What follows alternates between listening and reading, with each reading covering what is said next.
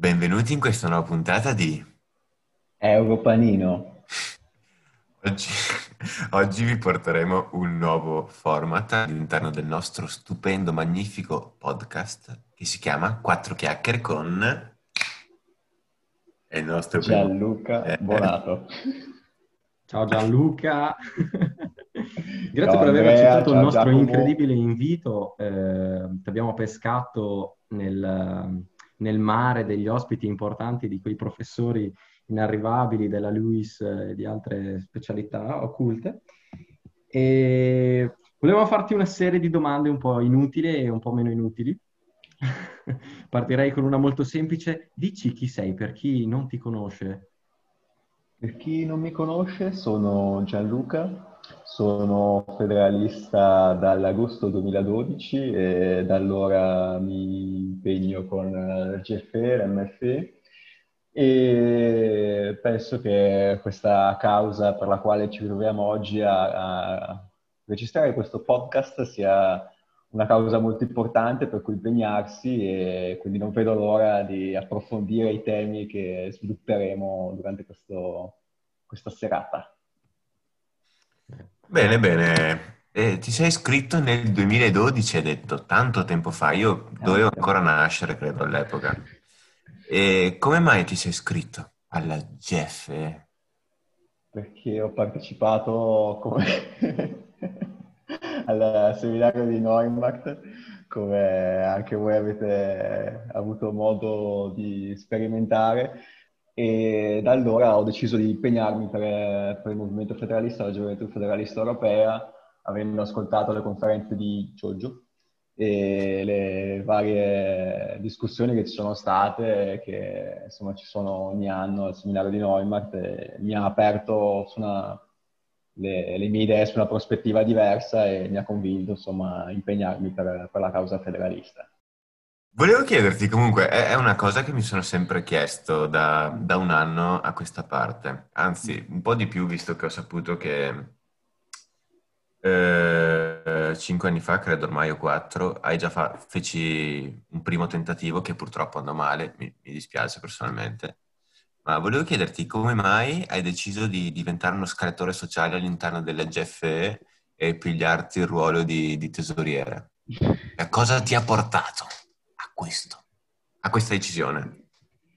Ma l'impegno crescente per la causa federalista porta mano a mano a prendersi maggiori responsabilità e quindi mi sono trovato in questa situazione. Bene, ehm, abbiamo parlato di seminario di Neumarkt, abbiamo detto Giorgio e con Giorgio intendevamo il grandissimo Giorgio Anselmi. E, mm, Salutiamo anche, eh? così- salu- Ciao, salutiamo, esatto, che di sicuro ci sta seguendo.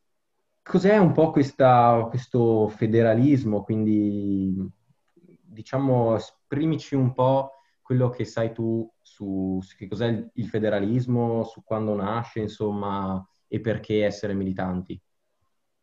Eh, ma oddio, il federalismo nasce da un punto di vista storico con la fondazione degli Stati Uniti d'America nel- nell'89 e da un punto di vista ideale con eh, la pubblicazione della pace perpetua di Kant che eh, difende l'idea di una repubblica federale mondiale come strumento per realizzare la pace sulla faccia della terra. E, mh, il federalismo riteniamo che sia la- l'insieme di idee che serve per, eh, che è il più utile per interpretare il mondo d'oggi, in quanto ci troviamo in un mondo in cui la globalizzazione sia economica, sia sociale, sia culturale ha portato a eh, un incremento incredibile negli scambi in tutto il mondo e eh, ha portato a multinazionali che hanno grandi poteri in tutto il mondo, ma dall'altro lato gli stati sono rimasti nazionali, quindi l'idea federalista serve per portare la politica a poter decidere sulle sfide globali che ci troviamo ad affrontare oggi. E, e questo realizzando la pace, per cui diciamo, in poche parole potremmo forse riassumere così cos'è e perché è importante il federalismo oggi. E partire quindi, diciamo, dall'Europa e anche guardando, nonostante però un'ottica, diciamo, mondiale. Cioè, perché la nostra battaglia è essere federalisti europei? Quello che voglio chiederti. Perché abbiamo questa fortuna in Europa di essere riusciti a costruire delle istituzioni sovranazionali a seguito della seconda guerra mondiale, dopo esserci picchiati a sangue non solo alle scuole medie, ma anche in uh, guerre fra, diverse, fra diversi battaglioni e quindi da allora abbiamo deciso di costruire delle istituzioni per anziché ammazzarci, farci la pace. Io vorrei collegarmi, hai detto una parola che mi ha un po' illuminato adesso in questa tua riflessione, diciamo, hai utilizzato la parola istituzioni. Giustamente, eh? mi permetto. Quindi io volevo chiederti, insomma, quali, quali istituzioni dell'Unione Europea conosci e soprattutto poi quale, quale sarebbe la tua preferita, insomma? Quella preferita è una domanda molto impegnativa, quelle, quelle che conosco. Eh, ma il Parlamento europeo, che è rappresentante dei cittadini, rappresenta i cittadini europei, viene eletto ogni cinque anni, poi c'è la Commissione, che è una sorta di governo europeo, che ha anche funzioni però di diciamo, controllo sul rispetto delle leggi, eh, delle, delle, direttive, delle direttive dei regolamenti che vengono emanati a livello europeo la Banca Centrale Europea e non so se vogliamo stare qua a parlare. A elencarli tutti. Comunque la mia preferita No, ma se volevi tipo farci una, una, sorta anche di, di classifica, diciamo. Cioè, qual è la tua top istituzione europea? La mia top 3 direi il primo, cominciamo dal terzo posto. Al terzo posto metterei la Corte di Giustizia Europea, perché è stata molto importante nel rendere le eh, normative a livello europeo prevalenti sul, sul, diritto nazionale, quindi questo è stato molto utile per lo sviluppo dell'integrazione europea. Al secondo posto, medaglia d'argento per la Banca Centrale Europea, che, avuto, che è stata la prima istituzione davvero federale che è stata fondata, e quindi insomma, è stato un passaggio molto importante la fondazione della Banca Centrale Europea. E al primo posto metterei il Parlamento Europeo. Sì, e... Non c'è bisogno di dire perché Molto interessante il fatto che tu abbia messo i diritti, e, i soldi, diciamo, e la rappresentanza dei cittadini. Queste istituzioni, secondo te, hanno dei limiti? O, cioè, in futuro questa tua classifica cambierà se dovessero cambiare determinate cose? Secondo te credi che rimarranno così? Insomma, dici un po' qual è secondo te la prospettiva di queste istituzioni, se avranno più potere, se avranno meno potere, eccetera. Ecco. Ma sappiamo che la classifica delle hits è in costante movimento, ogni volta che esce una nuova hit eh, sconvolge la classifica delle, delle, delle classifiche, la classifica delle classifiche, e quindi sì, diciamo, così come la classifica delle hit, anche il processo di integrazione europea è in costante evoluzione per cui auspicando noi federalisti la, una sorta di rimescolamento delle istituzioni, la nascita di un governo europeo in particolare, questa classifica può essere modificata. E secondo te, diciamo che in Unione Europea c'è abbastanza voglia di federare, c'è tanto federalismo, c'è poco federalismo, come ti senti tu in Europa con questa battaglia? Ah, direi che in questo periodo pandemico non solo il Covid, ma anche il federalismo si è, si è diffuso, dato che è stato approvato questo, cioè è stato proposto intanto dal Consiglio europeo questo piano Next Generation EU, che è al momento in fase di discussione con, con il Parlamento europeo assieme al bilancio pluriennale dell'UE, che è, se sarà implementato, rappresenterebbe un grandissimo passo avanti per, per il processo di integrazione europea, in quanto eh, sarebbe la prima volta che di fatto si verificherebbe una, una distribuzione di, eh, di, risorse a livello europeo eh, con eh, la, le, il formarsi di sovvenzioni, prestiti per i vari stati europei e quindi un, un primo nocciolo di vero bilancio europeo pur con i limiti che questo, che questo piano ha.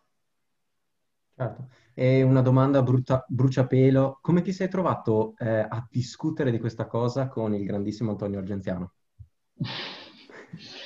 Eh, ma lo, lo, facciamo molto spesso, per cui non è mai una sorpresa. Ormai si conosce, ci si conosce.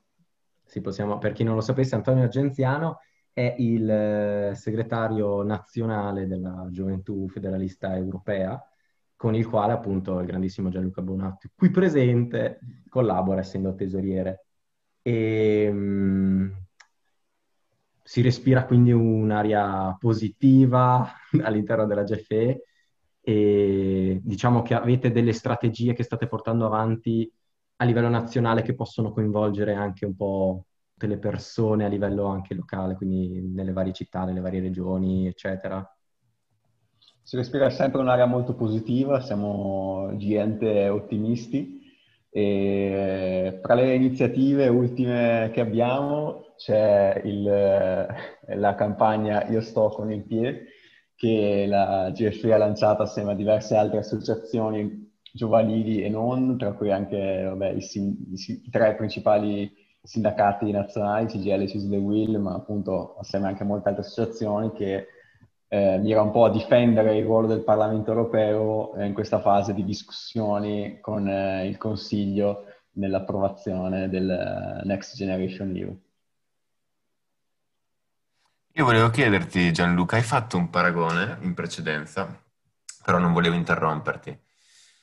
Hai paragonato... Non interrompimi pure. hai, hai paragonato il, il federalismo a un virus metafora un po' rischiosa questa. Esatto. Perché? Similitudini. Possiamo farti ritrattare se vuoi. Esatto. È la tua scelta definitiva, Gianluca? Era ovviamente una battuta, eh, penso che si noti tono, dal tono canzonatorio sì. con cui si sta conducendo questa, questa bella chiacchierata.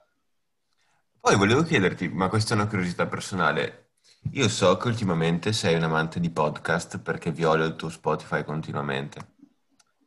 Cosa, cosa, ti, cosa ti, piace ascoltare? Cioè, cosa ti piace sentire? Cosa, cosa ci consigli, insomma? Ma mi piace sentire voci nuove che parlano di temi interessanti.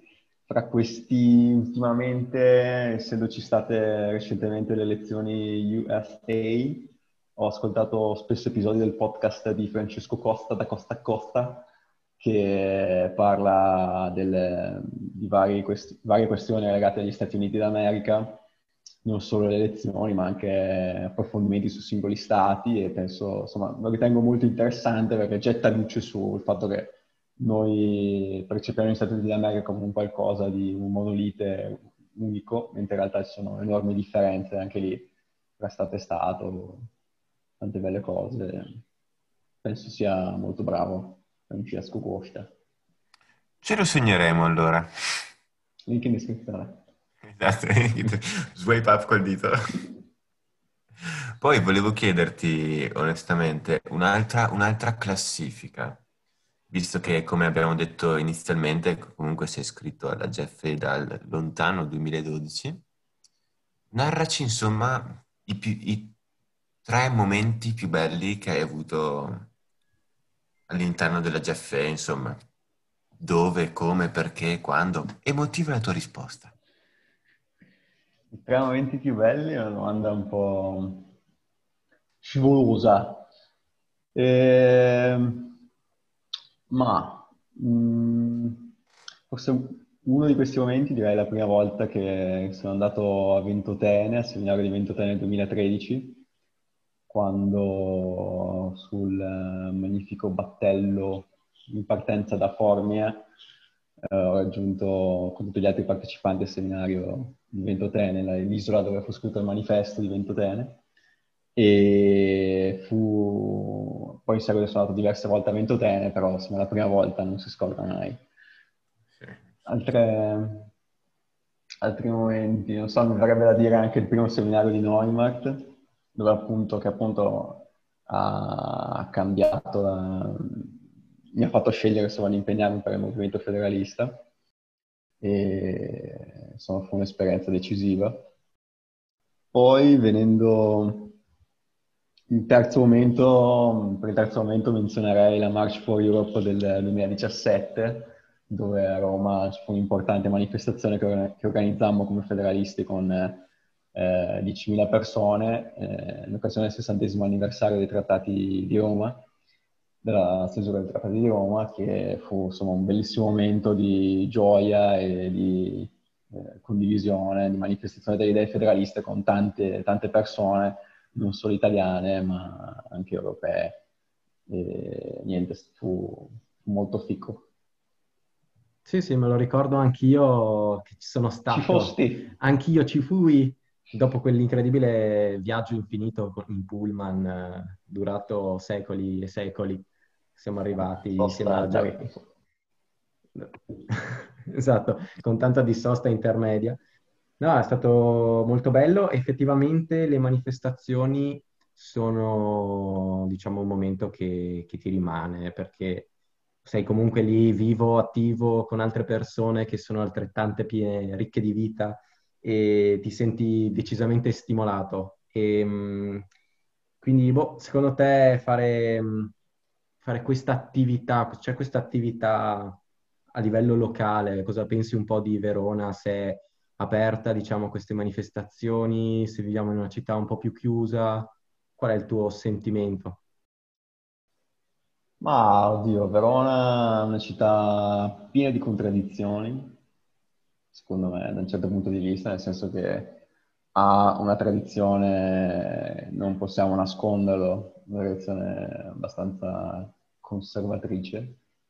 Ciò nonostante c'è comunque un, certa, un, certo attivismo di associazioni di, di vario tipo che sono presenti nella città e infatti come federalisti ci siamo trovati più volte a organizzare eventi con, con altre associazioni o vari tipi di, di gruppi in diversi contesti e penso che comunque sia una città dove c'è un certo, un certo fermento culturale, insomma, di dibattito politico, sociale, eccetera.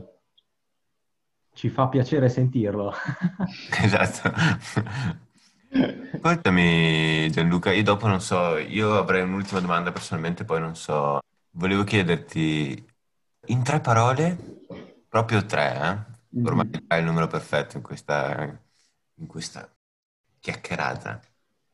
Come descriveresti il federalismo? E non puoi dire eccezionale, te lo dico, eh? In tre parole? Eh...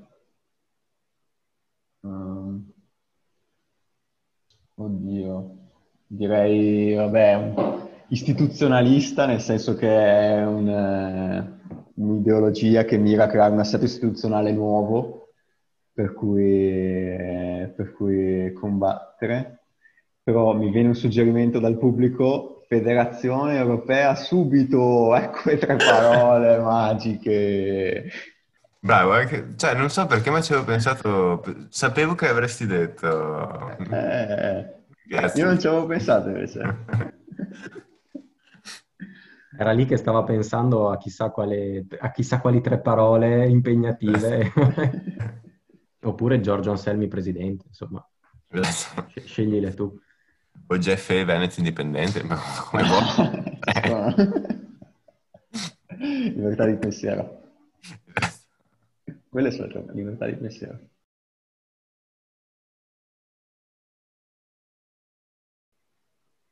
Comunque, Gianluca, sei un, un, ex studioso, giusto? Dov'è che ti sei laureato facendo, studiando che cosa? All'Università della Strada, presso me stesso, e inoltre all'Università di Verona Economia per cinque lunghi e profittevoli anni. Che bravo. E poi, quindi adesso cos'è che fai? Stai lavorando? Adesso la vita mi ha costretto a guadagnarmi il pane.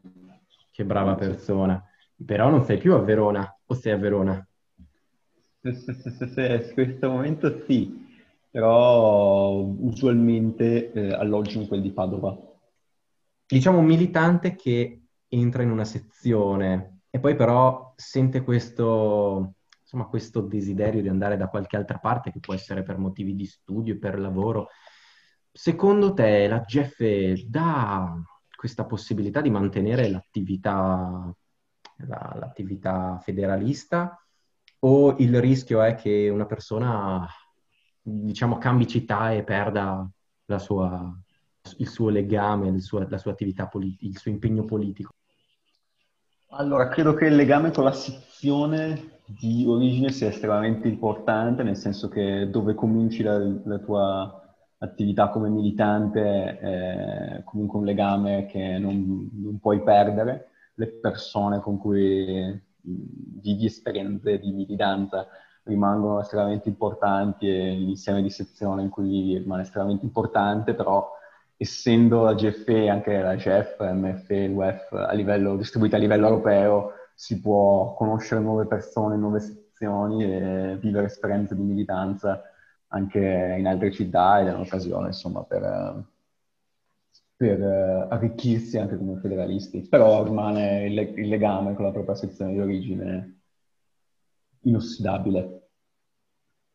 Più che altro per capire un attimo le dinamiche di, diciamo, di una persona che appunto vuole andare lontano e secondo te questo, questo impegno può rimanere, diciamo, può tramutarsi in qualcos'altro? Se per te, diciamo, ecco, ehm, se la GFE secondo te è una fase, è un passaggio, è una cosa che ti porti dietro e poi esprimerai, e, insomma, facendo, insomma, in, intraprendendo il futuro che ti è più consono? Ah, credo che se, se, un, se, una persona, se uno si sente militante federalista nel profondo, lo rimane anche quando uno è più giovane e quindi è una cosa che, una cosa che ti rimane. Poi insomma ci sono, ci sono lo si può essere per un periodo e, e, poi non più, si può scoprire altre cose nella vita a cui si dedica tutto il proprio tempo e, però insomma io credo che lo, lo resterò a lungo. Ecco, una cosa che io ho, ho, ho, cioè, ho in, ti invidio, ho invidiato e invidio tuttora di te, onestamente, è il fatto che comunque sei riuscito, cioè personalmente, a, a dare tutto te stesso, ok? A impegnare un sacco di tempo, ah no, impegnare, ho sbagliato, a investire un sacco di tempo in ogni battaglia, campagna all'interno della GFE. E sei comunque riuscito a mantenere degli studi in maniera corretta, oserei dire anche più che corretta. Come diamine facevi Gianluca? Come diamine fai tuttora? Uh, una buona organizzazione è il segreto del successo. eh, no, ma cioè, sei una cosa che è pazzesco, cioè Complimenti, non tutti ci riescono. Basta solo organizzarsi un po' e si riesce. Sì, sì, beh, è sempre questione di priorità nella vita, però secondo me avere una, una mentalità comunque che ti fa organizzare in maniera corretta su tutte le priorità che hai è tanta roba. Sì, sì, anche perché molte volte è difficile, diciamo, conciliare i vari impegni, quindi gestire i propri tempi vuole un'ottima capacità di schedule. Le skills. Oh, cioè, cosa facciamo adesso? Ma adesso possiamo parlare un po' di quello che vogliamo. Possiamo anche parlare di voi, se volete vi faccio qualche domanda io. Beh, raccontate voi del, della vostra prima esperienza a Neumarkt.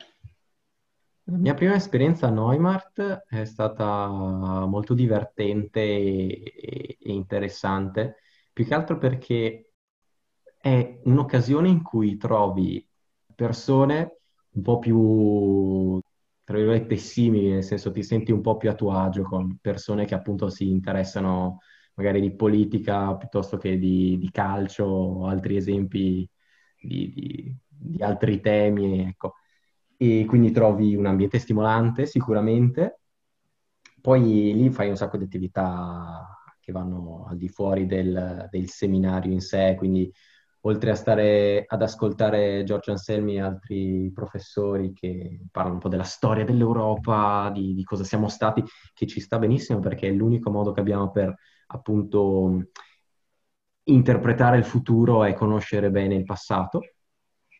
E ti trovi appunto in un, in un ambiente in cui puoi, tra virgolette, giocare, scherzare, ridere e conoscere tante persone che poi ti porti, diciamo, negli anni comunque una, una pseudo relazione, come può essere quella tra me e te, Gianlu, che ci vogliamo tanto bene.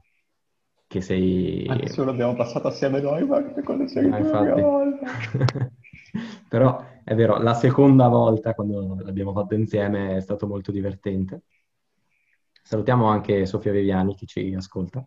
E anche Gioco oggi, compagno di stanza e anche Giorgio. del Neumarkt. H. Giorgio Giovanni, eh, Giovanni Coggi. E, ehm, e, basta. Direi che è stata una fregatura il Covid che non ha permesso quest'anno di farlo, eh perché è un vero peccato sia per la sezione che appunto troverà meno, meno, meno persone, meno, meno, militanti, ma anche poi per, per le scuole in sé, per, per i ragazzi un'opportunità in meno per loro, purtroppo. Infatti, saremo costretti noi a trovare altre forme di comunicazioni, quali podcast. Esatto. Eh, tocca a te, Jack, racconta, racconta. Io non sono stato a Neumarkt. Menzognero. Io ho fatto Neumarkt credo nel 2017 o nel 2016, non mi ricordo. No, 17. 2017, sì. E beh, a parte che non avevo, non avevo capito benissimo come, come, come, fosse strutturato onestamente prima di partire, perché io non... Cioè, io avevo partecipato a questo concorso come voi comunque, diventiamo cittadini europei, e per il semplice fatto che se avessi vinto avrei fatto un viaggio tutto pagato di una settimana in Austria, quindi cioè, che fai, te ne privi? Fortunatamente, eh, anche grazie alle mie doti di abile narratore, ho vinto. E non mi aspettavo fosse così, così bello, fosse di, di avere a che fare comunque con persone che, come ha detto Andrea, comunque avevano determinati interessi molto simili ai miei, con cui potevi avere comunque dei dibattiti costruttivi o anche magari sentire dei, delle opinioni diverse perché comunque c'erano persone che pensavano anche diversamente da, da noi federalisti, senza fare nomi e cognomi. Poi tra l'altro ho avuto, cioè, ho avuto modo di, di, conoscere appunto persone che adesso tra l'altro la maggior parte di loro comunque non le sento più, però di cui ho un bellissimo, bellissimo ricordo. E e, tra l'altro comunque cioè, anche una cosa che mi ha portato, ammetto, a, cioè, a interessarmi di questa cosa, era, eravate te, Gianluca e Pietro, la Maria Vittoria, Marco, che eravate capigruppo, che vede, vedevo che ci tenevate parecchio a questa cosa e comunque vi piaceva un sacco, cioè ci coinvolgevate un sacco ed è una cosa che ho apprezzato parecchio, devo ammettere. Ok, il Jack è un bel poltrone e quindi bisogna stimolarlo in continuazione. Senza ombra di dubbio. Ragazzo stimolato. Sì, sì, ma lì c'era qualcuno che mi stimolava parecchio. Saluto, comu- saluto, comunque Maria Vittoria Cardin, Pietro Franceschini, Gianluca Bonato, Dimana Nastassova, e Sofia Pandolfo e, e, tutti gli altri, Mattia, Michele e tutti gli altri. Ciao ragazzi, eh? Fatti bravi.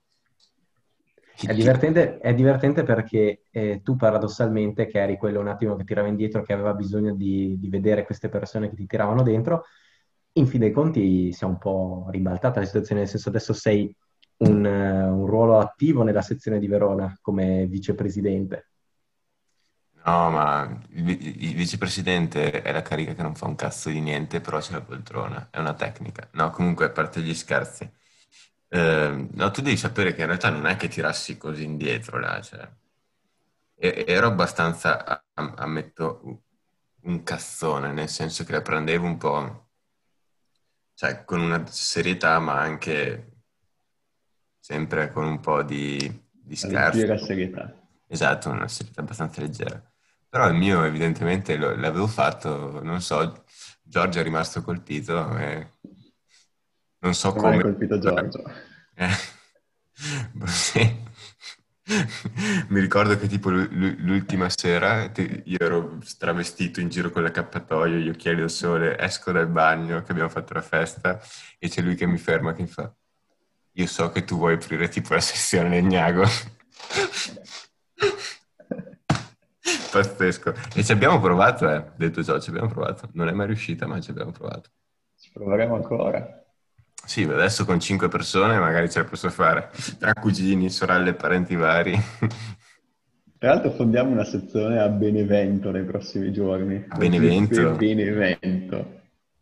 Cosa? Pazzesca? Ma come? Eh, non so. Devo ascoltare un audio del segretario della GFE Avellino per capire come. Spoiler GFE, nuova sezione a Benevento. Esatto. Ma è finita comunque la... Non è finita. No, o... cioè, la, punt- la, puntata, la, la, puntata, finirà quando noi diremo e questo è tutto per oggi, Esatto, F- finché Jack non, fa, non, non parla, continuiamo. Facciamo per intrattenere un altro po', eh, sarebbe interessante il discorso, visto che eh, noi siamo diciamo, l'ottica federalista va a livello mondiale, però la nostra battaglia, diciamo, che deve avvenire in Europa. Quindi interessante in Europa capire un attimo cosa succederà con, eh, con la vittoria di, di Biden e soprattutto in Gran Bretagna, adesso.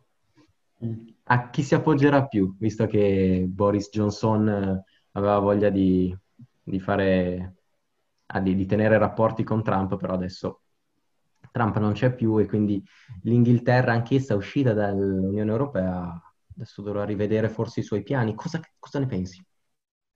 Ma allora, eh, direi che Johnson voleva intrattenere rapporti con Trump, però Trump voleva rapporti non consenzienti con lui e quindi diciamo che nel rapporto fra UK e USA UK è molto sfavorito per il fatto che ovviamente gli Stati Uniti hanno un potere contrattuale molto molto superiore.